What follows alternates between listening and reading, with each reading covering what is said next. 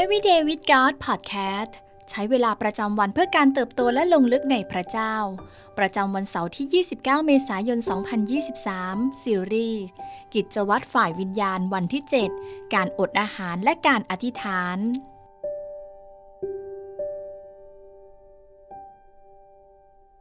จะเป็นเช่นไรหากเราพยายามเดินด้วยเท้าที่กำลังเป็นเหน็บชา หลายคนรู้ดีว่าการเดินด้วยขาขณะถูกเน็บกิน นั้นช่างแสนเจ็บปวด ตลก และดูน่าประหลาดในเวลาเดียวกัน เหมือนคนที่หลงลืมวิธีการเดินไปชั่วขณะ วิธีแก้อาการเหน็บชาง่าย ๆ คือ การค่อยๆ ขยับนิ้วเท้าขึ้นลงจนกว่าความรู้สึกของเราจะกลับมา เช่นเดียวกัน การอดอาหารและการอธิษฐานก็ช่วยทำให้หัวใจของเรากลับเข้ารูป และเป็นเหมือนพระทัยของพระเจ้ามากขึ้น การอดอาหารและการอธิษฐานจะช่วยปลุกหัวใจของเรา ให้ได้รับรู้ถึงหัวใจของพระเยซูที่มีเพื่อพระอาณาจักรของพระองค์ ลูกาบทที่ 11 ข้อ1ถึง4พระเยซูทรงอธิษฐานอยู่ในที่แห่งหนึ่ง เมื่อเสร็จแล้วสาวกของพระองค์คนหนึ่งทูลว่า องค์พระผู้เป็นเจ้าขอทรงสอนพวกข้าพระองค์อธิษฐาน เหมือนที่ยอนสอนพวกสิทธิ์ของท่าน พระองค์จึงตรัสกับพวกเขาว่า เมื่ออธิษฐานจึงกล่าวว่า ข้าแต่พระบิดาขอให้พระนามของพระองค์เป็นที่เคารพสักการะ ขอให้แผ่นดินของพระองค์มาตั้งอยู่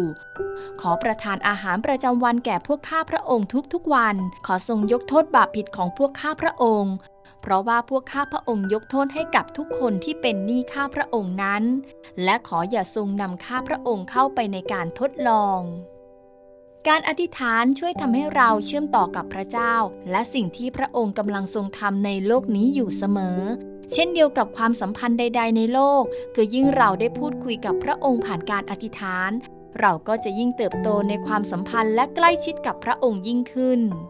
การอดอาหารอธิษฐานคือการย้ำเตือนร่างกายของเราว่า อย่าวางใจในอาหารหรือสิ่งอื่นใด แต่จงวางใจในพระเจ้าเพียงผู้เดียว เมื่อเราอดอาหารอธิษฐานร่างกายของเราจะฟ้องว่า เรากำลังหิว แต่ทุกครั้งที่เราคิดถึงความหิว นั่นคือโอกาสที่เราจะได้พูดคุยกับพระเจ้า เอเฟซัสบทที่ 6 ข้อ 18 ถึง 20 จงอธิษฐานในพระวิญญาณทุกเวลา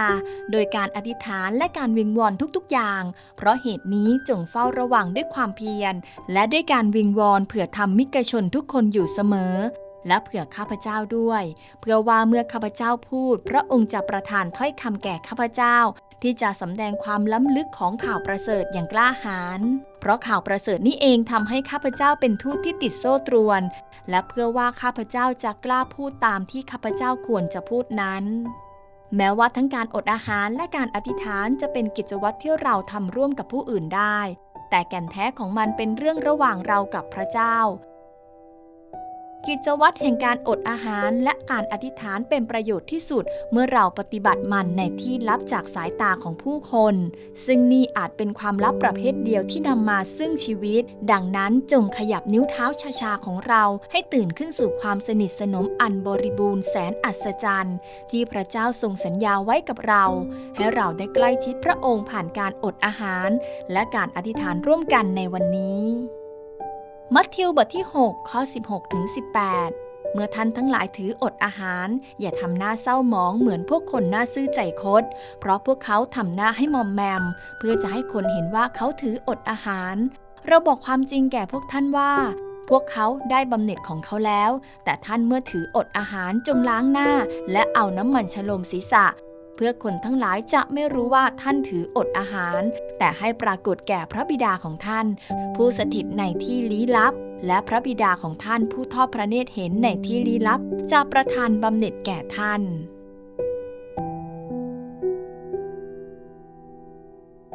สิ่งที่ต้องใคร่ครวญในวันนี้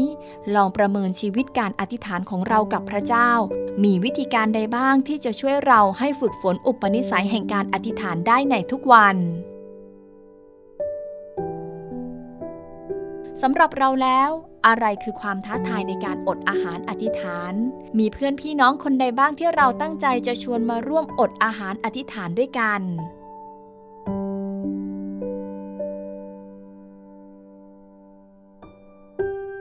ให้เราอธิษฐานด้วยกันค่ะ พระเจ้าที่รัก เราขอบคุณพระองค์ผู้ทรงเป็นพระเจ้าแห่งความสัมพันธ์และการคืนดี เราสรรเสริญพระองค์ผู้ทรงฟังทุกคำร้องทูลและปรารถนาที่จะตรัสกับเราในทุกวันเวลา เราขอบคุณที่วันนี้ พระองค์ได้ย้ำเตือนเราอีกครั้ง ถึงความสำคัญและความหมายของการอดอาหารและการอธิษฐาน